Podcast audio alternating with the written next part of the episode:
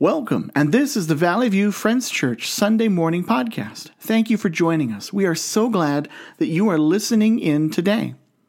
As God's people, we are concerned with reaching and restoring hearts and homes with Jesus. If you want to learn more about our church, look us up on our website at valleyviewfriendschurch.org. Please subscribe to always get the next podcast.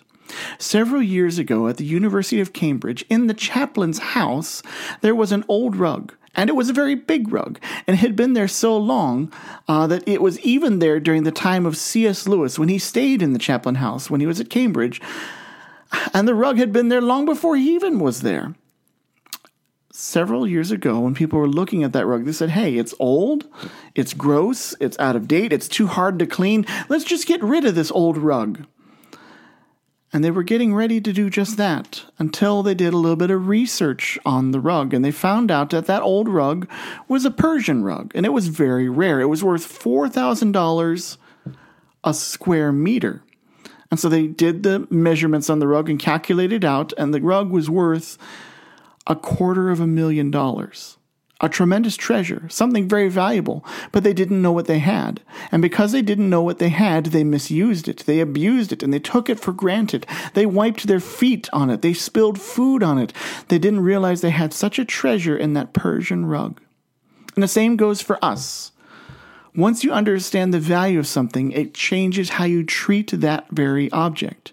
If there's a family treasure that everybody has respected over the years and suddenly it's found out to be a fake, well, it might get discarded or it might turn into a funny family story. An ugly item that maybe is in possession in the possession of the family that turns out to be priceless might now receive a place of honor. And the same goes for ourselves. The higher of our understanding of our worth, the more critical it is that we value, protect, and care for ourselves. Over the last few weeks, we've been talking about God's, what God's word has to say about our tongues and our hearts. We've said a few times already, but I want to keep reminding you the tongue is understood as the words we speak, but even more so, the tongue is the gateway to our heart. Our tongue makes our desires known and lets our character out into the world. It lets the world know who we are. Our tongues permit others to see who we are, and the heart, well, it's used to describe our personhood, our nature, our very character. Now, our culture tries to devalue these two parts of ourselves. Words are made cheap by their abundance, and our hearts are devalued by removing God as our creator. In our culture, the heart is described as some sort of compass that we just have to follow to find ourselves. Follow your heart is what we often say. And that's just simply not the case. God is our creator. So our heart is more than a compass. He's given us our identity and He's made us in His image. Our heart is in His shape. He has designed it for specific purposes, the heart that's described in Scripture. And so we should value our hearts because they are ours. They are each unique. But even more so, we should value our hearts because they are uniquely and lovingly made by God. Last week, we looked at a tour uh, we looked at our heart as a treasure house. Whatever the heart is full of will flow out of our mouths and into our lives. So we talked about the heart being a treasure house. But if we believe this to be true about our heart being made by God, then we must take very seriously who we are and what we allow into our hearts. Because if it's a treasure house and what we put in it's important, and if it's made by God, so it's just important by itself, then we need to treasure our hearts. God certainly knows all of this to be true about the value of our hearts, so He commands us to guard our hearts. We cannot miss this. Our hearts are of infinite worth. And so the bottom line that I want you to hear today is this. A well guarded heart leads to a resilient, healthy, meaningful, God shaped life. I want to read a text for you today. It comes from the book of Proverbs. And it reads like this. I often just read verse 23, but I want to read just a little more. Proverbs chapter 4, verses 20 through 23. It says, My son, pay attention to what I say. Turn your ear to my words. Do not let them out of your sight. Keep them within your heart. So there it's telling us what to store into our heart, the word of God. But then it continues on in verse 22 For these words, they are life to those who find them, and health to one's whole body. Above all else, guard your heart, for everything you do flows from it. And that's part of the verse that I really want us to grab onto. Above all else, guard your heart, for everything you do flows from it. So let's start with this big idea here. When it comes to your heart, guarding it is your most important job. Proverbs 4:23 begins with the phrase above all else. In other words, priority number 1. This is what you need to be doing. This is your most important job. I'm not sure how God can be more clear than by saying above all else. Nothing else is to be above this task. Above all other commitments, above all our expect uh, above all other expectations, above all your dreams, above the demands of others, above everything you may try to do and be in life. He says, guard your heart. That is your priority. And God asks us to make guarding our heart a priority because our heart is the seat of our life, our personhood, and our character. And yes, it is the place where God will reside when we invite Jesus into our hearts. Here's the truth if the heart is unguarded, it will get overrun. And an overrun heart leads to life that is disordered, scattered, tired, chaotic, unfocused, uncertain, fearful, unproductive, and void of meaning. But if the heart is guarded and well cared for, it leads to life, a life that is organized, energized, focused, sure of itself, courageous, fruitful, and full of meaning and purpose. Which kind of heart can you say that you are cultivating? William Law says this If you attempt to talk with a dying man about sports or business, he is no longer interested. He now sees other things as more important. People who are dying recognize what we often forget. We are standing on the brink of another world. And so the things that we need to cultivate need to be pointed at that other world. Can you say that you that you guard your heart above all else? So now we have a sense of the priority of guarding our hearts. And now we must understand how we guard our hearts. And so this is the next big truth I want us to grab onto is you must actively guard your own heart. Once we realize we have a task that takes high priority in our lives, we must take the task seriously. It must be done with constancy. It must be done with village, vigilance. Um, Johann Wolfgang von Goethe says these words uh, Things which matter most must never be at the mercy of things which matter the least. And yet, so often, when it comes to our hearts, we let the least often rule our actions. So, how do we guard our hearts? Well, first, we guard it by understanding that worth of our heart. And we talked about that already. Once you understand the worth, then you realize, well, I got to do this. So, it starts with understanding our heart's worth. But the more we realize that our heart is unique, and it's a unique treasure house or container for our identity, the more we remain vigilant about guarding our heart and looking at what we're putting into our heart. Hmm. The more common something becomes, the more casually we treat it. There is nothing more common to you than your heart because you've lived with it your whole life. It's been your identity and it's been with you ever since you were born. It's easy for something that's always been there with you to be forgotten or undervalued, just like that old rug in the first story we read today. Never forget that you are unique.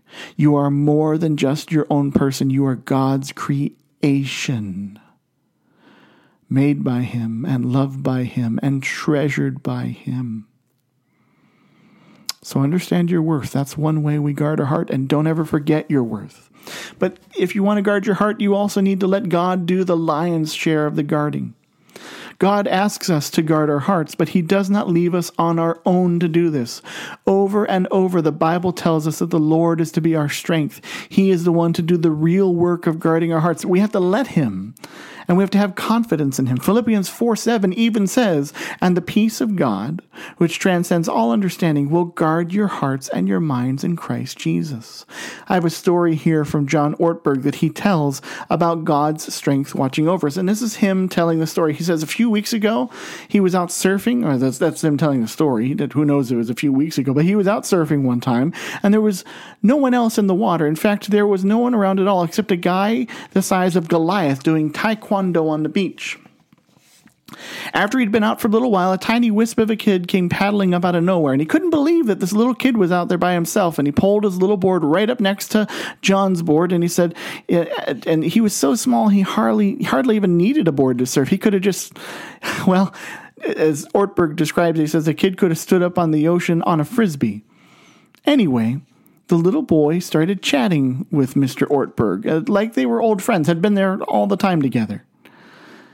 And the little boy said, My name's Shane. And he asked John how long he'd been surfing. And I asked him, Well, how long have you been surfing? says John. And said, Well, I've been surfing for seven years, said the little boy.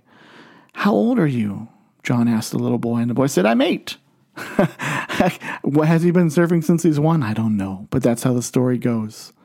And the little boy asked John about his kids and his family. And then he said, What I like about surfing is that it's so peaceful. You meet a lot of nice people out here. And you sure are a nice guy, Shane, John said to the little boy. That's why you meet nice people, is you're nice. And they talked a little while longer. And then I asked him, How did you get here, Shane? And he said, My dad brought me and he turned around and waved at the nearly empty beach, and the Goliath doing martial arts on the shore waved back and said, Hi, son, he called out. And that's when John Ortberg knew why Shane was so at home in the ocean. It wasn't his size, it wasn't his skill, it was who was sitting on the beach. His father was always watching, and his father was very big. Shane wasn't alone at all. And John Ortberg reminds us, neither are we. We've got a giant in the Lord watching over us. Will you let God be your strength? Will you let Him take the lead in guarding your heart? So once we realize our worth, once we let God do the lion's share of the guarding, then we do have to do our part in guarding our heart. And when we do our part, well, we have to identify who and what is trying to get in. Lots of people are trying to get into our hearts. Practically everyone we run into in life is trying to get in. Our parents, our children, our neighbors, our friends, our enemies, a stranger that we bump into who gets mad at us and tells us how clumsy we are. In that moment, we have to decide if we're going to let them into our hearts and affect who we are. And the problem is, is we let too many of the wrong people live in our hearts. Anyone who's directing your attention away from God, anybody who's trying to tell you you are worth less than what God says you are worth, should not be allowed into your heart. You need to guard against them. Anything that dominates our attention and, and our thoughts and, and tries to distract us from God, we need to guard against. We need to let the people in who are helping us thrive in God. Well, what about people who are responsible for us or who we're responsible for? Well, we can submit to authority, we can exercise authority, but you cannot let anyone else in than God and have ownership over your heart. Be particularly aware of people and things that trample your heart. We may love and care about these people, but God has told us above all else, guard your hearts so you may love someone but that doesn't mean you should let them trample your heart. We cannot even help others if we ourselves are unguarded in our hearts. So, how do we guard? What's the work we do? We identify who and what should be allowed and who shouldn't be allowed into our hearts. And then we check for openings. I think that's important. You need to know where the holes in the walls are of your fortress. Identify the places where unwanted people, things, and ideas get in. Is there a particular time of day when you're more prone to let your guard down? Perhaps it's when you're alone or needing uh, to feel needed or to be accepted. There might be something about you where you know, you know, I'll just I'll try to please people and let them in when I shouldn't. On a real practical level, we need to identify when we least, when we are least likely to be on our guard. It may be when you're in particular it may be when you are with a particular person or even a season of the year when you're least on your guard. And just knowing that can help you plug up the openings where people will try to get into your heart when they shouldn't be there. Because we are often the one who is the biggest opening in our heart. It's often said of the Great Wall of China, it was a gigantic structure and is a gigantic structure which cost an um, immense amount of money and labor. And when it was, when it was finished, it appeared impregnable. But the enemy breached it, not by breaking it down or going around it. They did it by bribing the gatekeepers. We are the gatekeepers of our hearts, and sometimes we are the biggest opening that needs to be plugged up. And another way we guard our heart is to set limits. It's okay to close the gates. It's okay to say no. It's okay to be unavailable. In our instant culture, we've created impatience in people, and that impatience can distract us from guarding our hearts because we want to please people. But we can set a limit and we can say, you know I can I can reach out to you later. Now is not a good time. Just because someone can reach you by a smartphone does not mean you must let them in. I know the pressure is otherwise. In our culture, we think when someone reaches out, we got to reach right back. People get worried when you don't immediately respond to their texts. Parents, we need to teach our children that it's okay to say no when someone reaches right out on that phone because I guarantee you they're being reached out to all the time. Researchers are piling up evidence and mountains of evidence that electronic activity, as it is increasing, it's increasing anxiety and depression and insomnia in teenagers. They take those connections to their very bedrooms and they're interrupted all night by peers, not by parents and people who will help them, but by peers who are having the same struggles they are. That's one of the, the openings in the walls. It's something that needs to be limited. Each time we set a healthy limit, we are doing the work of guarding our hearts. Hmm. Last big idea that I'd like to bring up today. You must guard your heart because your heart is critical to a well lived life. Proverbs 4:23 tells us why we must guard our heart, for everything you do flows from it. If we want to live life well, if we want to thrive, we must guard our hearts. The Bible does tell us some functions of the heart that God designed, and that helps us understand uh, how a life is lived well. And it's important. If we don't understand these functions that God designed, we'll be missing out on what a guarded heart can do. The Bible tells us that the heart is for loving God. Deuteronomy 6 5 says this Love the Lord your God with all your heart and with all your soul and with all your strength. A healthy heart is supposed to love God. And if you don't guard your heart to the extent that we, we fail to guard our heart, we struggle in loving God as we should. But as we guard our heart, we'll be better able to love God and experience His love. Another function that God designed into the heart is serving God.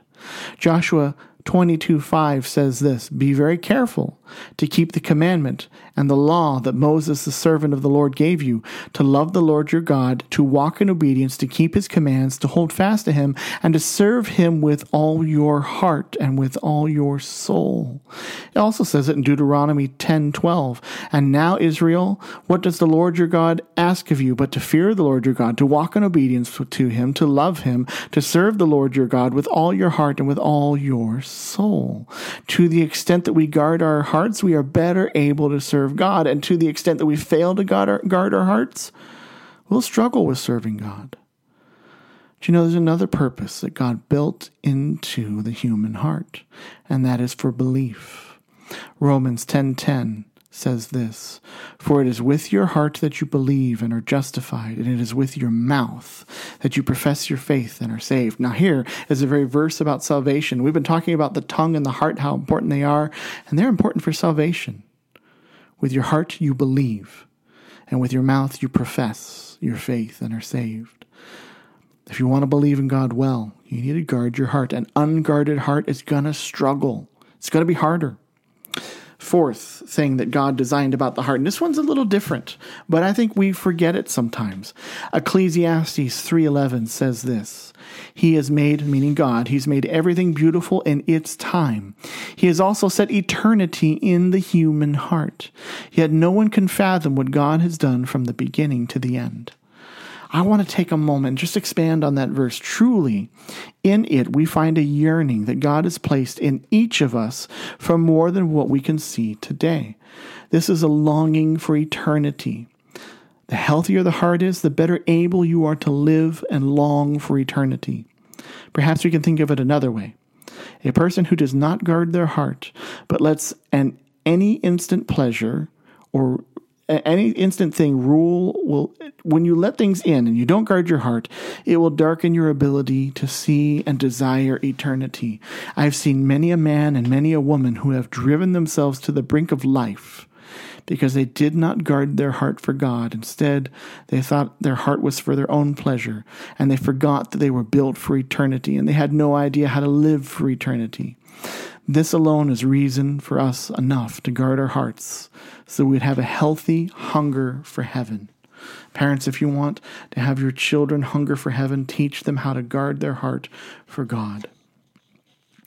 I could think this uh, way about all four of these functions about our spiritual heart. If the heart is unguarded and, un- and trampled over, it's unable to love rightly, uh, to to be able to serve God rightly, unable to believe rightly, or be able to unable to hunger for eternity correctly. But thank goodness for Jesus Christ. No matter how unguarded our hearts have been, He can bring healing and salvation to those hearts. Know today that you can have a restored heart through believing in Jesus and making Him Lord of your life. So, what's being asked of us? Well, stop giving your heart to the wrong people and the wrong things. We need to see the value in who we are to God. And so I've got one more story for you to think about. It begins like this How much does a world class violin- violinist make? Well, that depends on how he markets himself or she markets herself. Have you ever heard of Joshua Bell? He's one of the finest classical musicians in the world. He plays to pack audiences all around the world, making upwards of $1,000 per minute. The violin that he plays is a Stradivarius violin built in 1713 and is currently valued at $3.5 million. This particular Stradivarius violin being close to 300 years old, is renowned to be the most beautiful sounding violin ever created. So here we have the finest violinist in the world playing the most beautiful violin ever. It's safe to say that Bell, as a musician, is the best at what he does.